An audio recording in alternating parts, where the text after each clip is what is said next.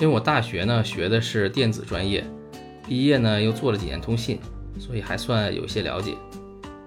两千年上大学那会儿，功能机都还没普及，那时候主要用的通讯工具呢还是座机。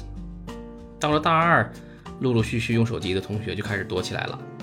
自己的第一部手机呢是靠在出版社兼职赚钱买的一部西门子的直板手机，型号已经想不起来了。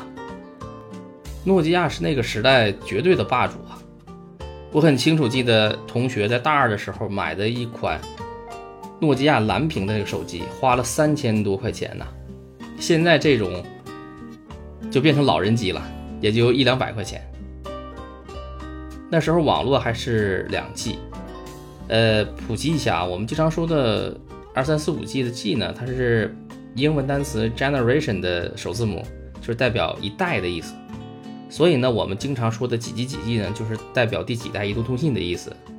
那两 G 网络只能打电话发短信，因为那个时候呢，是电话要变态的双向收费，还有所谓的一个漫游，所以短信呢就成了学生族常用的一个联络方式。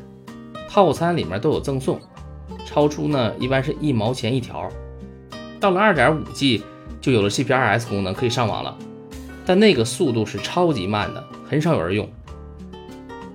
以前我们在手机屏幕上面看到那个字母 G 啊，就是代表了 G P R S 的这个功能的意思。后来数据业务呢提升到了 二点七五 G， 也就是 Edge， 那速度比之前会快了一些。相应的呢，它就在手机的屏幕上会显示一个字母 E。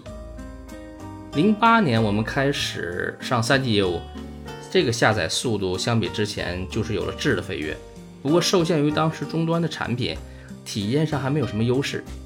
因为用那么一个小小的屏幕去看网页或者视频，实在是没有什么吸引力的。也是在零八年，我同事买了 iPhone 三，这应该是在国内能买到的最早的 iPhone 的型号了。接着网络开始升级到 三点五 G、三点七五 G， 速度就越来越快。彻底引爆数据业务的需求呢，是 四 G 的商用和 iPhone 四 的横空出世。移动互联网的时代就开始了，我们屏幕做得越来越大，网速也越来越快。